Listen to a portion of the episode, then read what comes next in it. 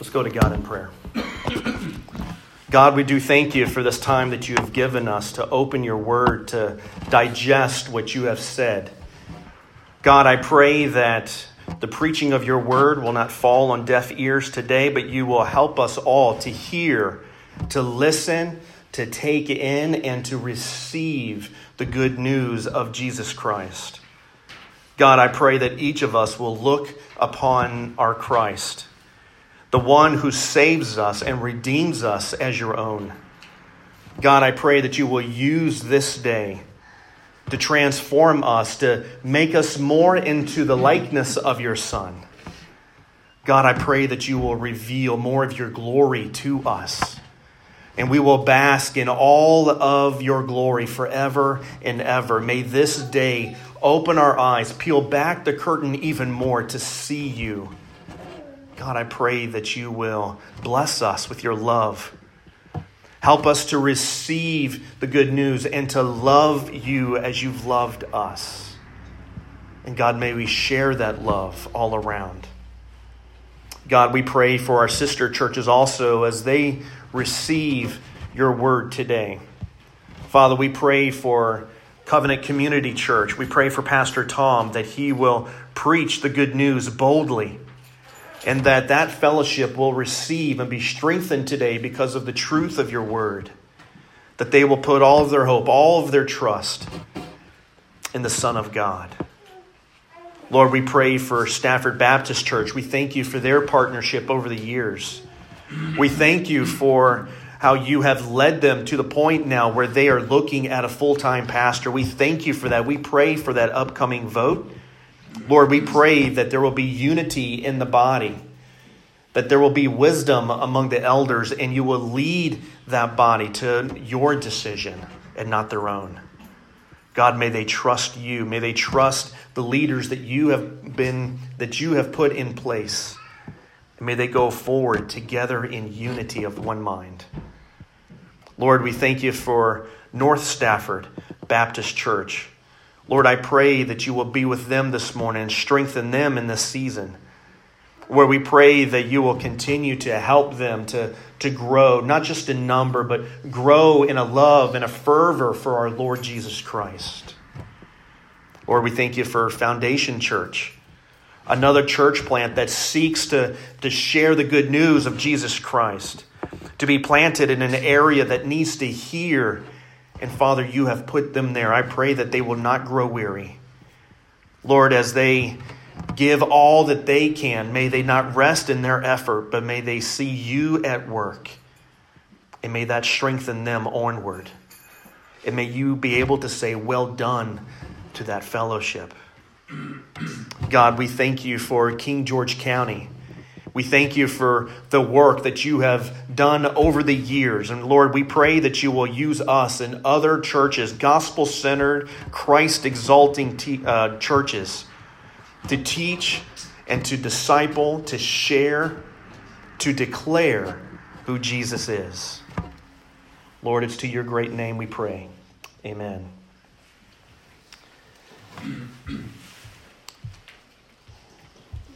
Every person wants their life to matter. Every person longs for it to be filled with exuberant gladness and purpose. That desire that each of us have, that pursuit of happiness, comes from God, who in his sovereign goodness and glory created each of us in his image, where we find, after every other pursuit, after searching everywhere else, we find that our lives only have real purpose and fulfillment in Him. That's how we're created. That's why nothing else satisfies us where God's supreme worth and our complete joy are rooted together in who God is. Too often we exchange the high calling of pursuing the Almighty God. We turn from looking upon the glory of His face for the mere scraps of this world. We chase after cheap substitutes to fill that longing in our hearts. If we only knew the magnitude and the glory of our great God and we kept our eyes on Him. It's not a knowing as if we don't know that He exists. We do. Every person alive knows that God exists. What we need is the real knowing that recognizes deep down in our being, buried beneath all the other desires, is the desire to know who He is, to know Him as He is. If we truly esteemed God, we would see the manifold perfections of our being as of his being, the manifold perfections of God's being as being our highest treasure. And we would say with Eliphaz, one of Job's friends, in Job 22, the Almighty would be our gold and precious silver. For we would delight ourselves only in the Almighty, and we would lift our face to God. How much, church, do we consider Him? How much? How much time is wasted when we don't? Where does the time go? We get caught up in this world way too often. Many times it seems I get consumed with things that pale in comparison to Him. If I would only keep my eyes toward Him, if you and I would only look to Jesus, we would have all of our longings fulfilled. You and I would see and truly know where the coming of God in the flesh is the work of our salvation and the fulfillment of his plan to cleanse us, to give us abundant life and never ending joy in him. It takes faith to see that. It takes faith to believe what God is all about and to relate to Him. And even in that faith, we stumble and we fall. We forget. Yet, for those of us who have received grace, there's a longing for our Savior that keeps us looking for the day when He will return and He'll establish the new earth and the new heaven where He's the center of it all. Is that what you long for? Is that what you think about in all that you hope and all that you wish for? Do you look for the worthy Christ? At the end of it all, waiting through all the things of your life, is a Christ standing there that you hope to gain? For most of us, our longings don't go far enough, they don't go high enough. They only go as deep as what we can reach for today. And often we're left with wanting more. In each of us, there's something that nothing of this world will fill. We look and we sacrifice, we work hard, yet there's emptiness. There's a longing deep in our heart for the joy and peace found only in the presence of God. And his presence, his very being, is given through the Lord Jesus Christ and remains with all who are united to him. This was God's plan. Since before the dawn of time, God put a plan together that would turn our attention, turn all our affection that would save our lives and display the great heights of glory in His wonderful, heart filling grace. And it's given in the gift of His Son. His Son, the Lord Jesus Christ, the one who was promised long ago and came to set His people free so they can have this grace and peace and experience the delight of His everlasting glory. To be in such joy that the pains of this world will one day be forgotten. Not everyone's given this. For some, the light of Christ will not shine on their soul. They will remain in darkness. Their best life will be lived now because they will be in utter darkness without Christ.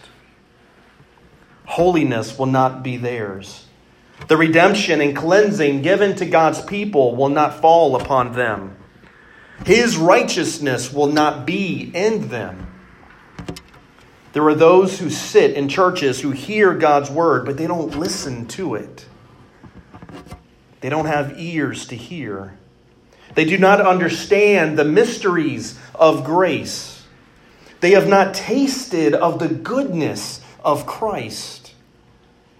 To them, he's merely a means to feel good and safe.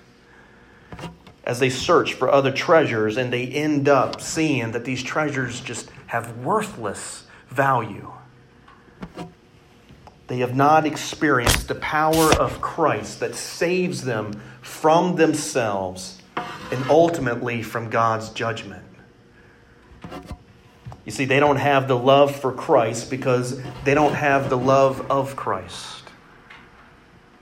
Knowing Christ intimately, not assuming He's there out there somewhere, but experiencing Him personally in your soul every day as your Lord and your Savior. Needing Him like you need air to breathe. It's a wanting for Him, it's a clinging for Him. It's a loneliness when you don't see His presence or feel His presence. It's wanting more of God and God's people wait for him to return. We have an, an expectant longing. We're given a sure hope that he's coming. You and I need him. You need Jesus more than you realize. In your mind and in your heart, embracing him by faith a heart and mind given by grace that's set on Christ alone. It's a life that worries less about yourself. It doesn't seek to justify yourself. It's one that's died to self. It's a life that stays the course and waits on God. It's one of continual repenting and pleading and praying. One that communes with God and seeks his fellowship above every other relationship you could possibly have. It's one that serves him and his people. It takes the image that you were created in and embodies him. See, what's at stake here matters more than anything you could face in this life. One day, reality is your life will end. Your life will end. You don't know how, you don't know when. But one day, this life that you're living now will cease. One day you'll be standing before God, and, and if all you can point to when God demands an account is the best you could do in this life, you'll be left wanting, falling short. But instead, instead of looking to your own self, if you show that there's nothing in your hands, that you don't look to what you've done in this life. And Christ steps in, He intercedes, and He claims you as His own. He says, This is one of my sheep whom you gave me. They were waiting for me, they were looking toward me. Their soul was caught up in my love, and I've brought them here. This life that you and I live matters. Make no mistake, what you do and who you are matters. Only those who are in Christ Jesus have hope. And we can't just point to our best days to give an account. It's going to be every day. And only those in Christ have that hope. Those who look to Christ are assured of eternity. If this is you, if you long for Jesus, if your life is surrendered to Him and you depend on Him to transform you and give Himself to you, then you can say with Simeon, Let me depart in peace. And you'll be like Anna, who speaks of Him to all who are waiting for redemption. Here in our passage before us this morning are two examples a man, Simeon, and the woman, Anna. Both had steadfast faith in the hope that God would bring. They had been waiting for a long time for the coming Messiah. Both had an eager expectation that had been forged in the years of looking and waiting for him, believing God to fulfill his promise to redeem his people. They show us that all who wait in faith, all who wait in faith, all who trust in the God of promise, who hunger for him, even though they're despised for doing so, they await God's promise. They're given the reward of receiving Jesus. They see and experience God's salvation for his people and have Christ as their own for all eternity. We're told several things about Simeon's longing, his waiting in faith. It's all based on this one event that took place in Jerusalem. All we know about Simeon is right here in this passage. He's a man who goes to the temple in hopes of God fulfilling a promise. Simeon embodies all the hopes, every hope that were progressively revealed about Israel's Messiah in the Old Testament the generations of looking for God to save them and to redeem them. There was a growing expectation for God's chosen one to come and liberate sinners from their bondage. Thousands of years where God was preparing his people, bringing history to the point where the gospel would be astonishingly ushered in where it's clear that only God saves, where his light is commissioned to his people and spread to the nations. God raised kingdoms and empires. He designed cultures and the conditions necessary for his people to see that there's only one way for salvation. Only one person who could lead them to his grace and mercy and give them this unspeakable joy. On this day in Jerusalem, Mary and Joseph bring Jesus to the temple to perform the purification rites that's required under the old covenant. Mother and child needed to be ceremonially cleaned after the birth. And the custom was for the male child to be purified and presented before God at the temple. Rather than a simple ceremony, we're introduced to this man, Simeon. God had promised him that he would not see death until he had seen the Messiah, the Lord's Christ. So Simeon waited. How could he do that? How could he endure without knowing for sure how could he wait for so long and keep faith that God would be faithful and true? There are four aspects to Simeon's longing I want to show you this morning. And all of them are by the Spirit. It is spirit enabled longing, it is spirit dependent waiting, it's spirit led and spirit emboldened. According to verse 25, Simeon was a man who was righteous and devout.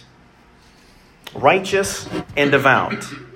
But don't look to Simeon. Don't look to his actions as the key to being faithful and waiting on God and receiving the reward of Jesus. Scripture doesn't leave it there, does it? That's not the end of the verse. He was righteous and devout because he was spirit enabled.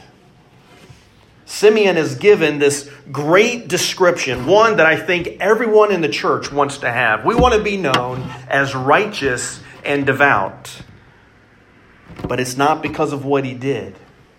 It's because of him looking to God for the consolation of Israel and because the Holy Spirit was upon him. The Spirit was, in other words, abiding in him. He was abiding in Simeon. This was a foreshadowing that would be for all of God's people. There are times in the Old Testament when a person was singled out and they were gifted with the Holy Spirit that enabled them to do what God wanted them to do. Simeon's, he's devout because he's waiting for the consolation of Israel, not looking to what he achieves. He's waiting on God. He's looking for the Christ. The meaning of the coming of Christ. His religious acts are not what make him righteous and devout. It's a trusting in God that he will do what he says, and then trusting God to give him the means to do it. Throughout history, the people of God have groaned under the weight of bondage. They've wept when they were in exile and oppressed by foreign powers, and they, they looked to God to relieve them, to take away their burden and console them. And Simeon is one of these people, one of God's people, because not what he's doing, because the Spirit was upon him. Next, Simeon's longing was spirit dependent. In verse 26, it says, It had been revealed to him by the Holy Spirit that he would not see death before he had seen the Lord's Christ. Simeon recognized it was the Spirit who showed him the promise. He didn't do it on his own. Without the Spirit, Simeon could not have known who this baby is. There wasn't anything special in Simeon, no special knowledge to figure it out. Simeon was helpless on his own, and he was completely reliant upon the Spirit's work in him. There's no mystical nuance going on here. It wasn't a feeling that Simeon had. Jesus wasn't wearing a tag that said Son of God or Christ Messiah on his chest. Simeon was not there at his birth. He was not present when the angels had appeared. This knowing that Simeon had when Mary and Joseph carrying the Christ child, when they came up, this knowing that Simeon had was a gift to him from God. It was the promise. And it was in that promise that Simeon had put his faith leaning on the Spirit, trusting in Him to keep him alive, keep him going until God fulfilled His promise. Notice what the Spirit's enabling and this depending on the Spirit leads Simeon to. It leads him to the Lord's Christ, who was coming to the temple. That's why Simeon was spirit enabled, spirit dependent, and now spirit led. The very next verse says, And he, that's Simeon, and he came in the spirit into the temple. Simeon was influenced by the Spirit to go to the temple. And he was humble and obedient in the Spirit. And he went to see the Christ. The Spirit leads God's people in only one direction, and that's toward Him. The Spirit will not lead you in any other direction other than getting closer to the God who is God, to the only living, true God of the universe. That's the only person who the Spirit leads you to. You know how we check someone who says they're being led by the Spirit? Or maybe God's told them to do something or say something? You see if they're in line with God. You see if they're in line with His Word. If they're not obedient to God's Word, that they're not being led by the Spirit, they're not depending on the Spirit, and they're not enabled to do anything in the name of God. Simeon was spirit led. He was being guided to the place of God's holiness. Do you realize that? He was spirit enabled, he was spirit dependent, and spirit led to the temple, the special place of God's dwelling, the special place where the Holy of Holies was.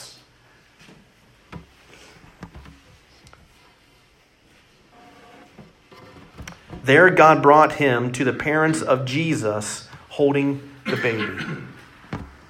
This child, who, according to custom, they were following the custom, he was only eight days old. The only one who was pure. The only one who is clean. Allowing himself to be considered impure and unclean, being presented to God. And upon seeing the Christ child, Simeon becomes spirit emboldened. So he was spirit enabled, he was spirit dependent, he was spirit led, and now we see he's spirit emboldened. He exclaims the fulfillment of God's promise. God had been faithful and allowed him to see the Christ. And he goes into what's known as the Song of Simeon. It's praise to God. A doxology that echoes all the hopes and trusting of God's people for salvation to come, for his light to shine everywhere, and his glory to be embraced by his people. Simeon is now ready to die, knowing that his longing has been worth it there was a sureness to his hope. When he's given Jesus, uh, Jesus, Simeon doesn't say, I'm glad I did this. I'm glad I waited. He doesn't say, I'm, I'm glad I stuck around and I hung in there. He knows what has happened. He praises God, not his own actions. It's God's faithfulness that he proclaims. It's God's glory. Upon looking at Christ and embracing him, Simeon sees everything there is for salvation. He can now have the peace for his own soul, and at the same time, he proclaims this child is the salvation of God's people. Simeon's longing is a testament to all who wait on the Lord. To everyone who look to him for salvation, God is faithful and he's true. By his Spirit, he fulfills what we're all looking for. Jesus is the Messiah, the light of the world, the Savior of God's people. Simeon's not the only one who's given the gift of experiencing Christ after a long waiting and hoping for God to fulfill his word. The woman, Anna, a prophetess, daughter of Phanuel, who was advanced in years, being married only seven years, and then becoming a widow for most of her life. She's now 84 years old. 84 years old, coming to the temple worshiping God with prayer and fasting night and day. It is not a coincidence. It's not by accident that at the very moment when Simeon and the Lord and his parents are together, Anna is given the same gift of experiencing the joy of Christ.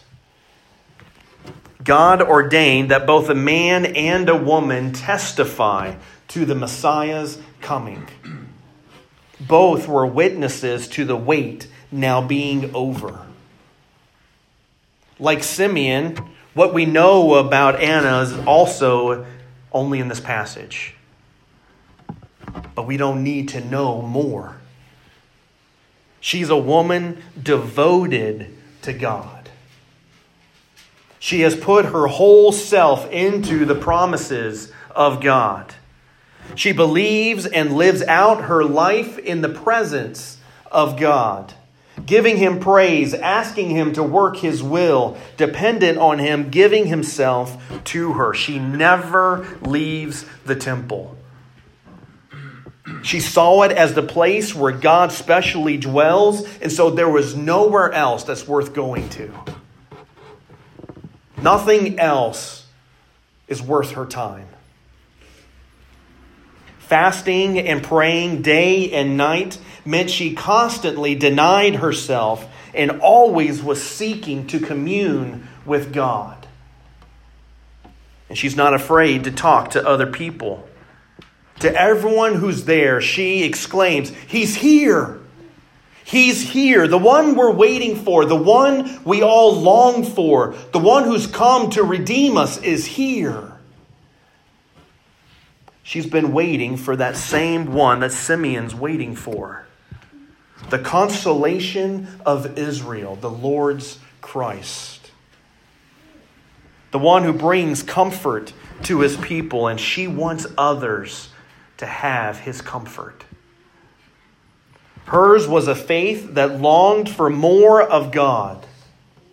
And God was kind to her and allowed her to see the Christ child and know Christ seeing his life was given so that we may be redeemed. We are told about this with Simeon and Anna to know Christ the way Simeon and Anna know Christ. All of us who repent and trust in Him, we wait, and now we have this same expectant longing in our hearts like them. We long for the Christ to come with his second coming. We depend on the Spirit, and he leads us to Christ. Simeon was dependent on the sovereign work of the Spirit in his life, opening his eyes to see the Messiah, to be satisfied with Christ, to love and embrace Christ. Anna's faith was in the midst of a generation who could not and would not recognize him. Others were focused on worldly matters, but not Anna. God graciously gave her faith and hope in the true reality of his Son. Are you dependent on the Holy Spirit to open your eyes to the Messiah? To love and embrace Jesus as your hope and salvation? Simeon and Anna put their trust in God and they received what they hoped for. The same can be true for you. Peter reminds us though you have not seen him, you love him. Though you do not now see him, you believe in him and rejoice with joy that is inexpressible and filled with glory. Do you thirst for God like Anna did? Knowing that He will provide for every longing you have as the deer pants for the water, my soul thirsts for you, O God. Do you thirst for the living God? Is your heart waiting for Him to fill you and redeem you? He's returning soon. The consolation of Israel, the Christ, is coming again for his people, those who are eagerly waiting for him. All who seek comfort in him, not worldly things, but in him. Are you waiting for him? May you and I be like Simeon and Anna, having the same faith to face whatever may come, no matter how long it may take, that uh, the coming of our Redeemer, the light of the world, is assured. He's bringing victory over our sin and the peace and joy we so much crave. May we earnestly long for him and receive the blessing. May we receive the reward of his presence. Let's pray.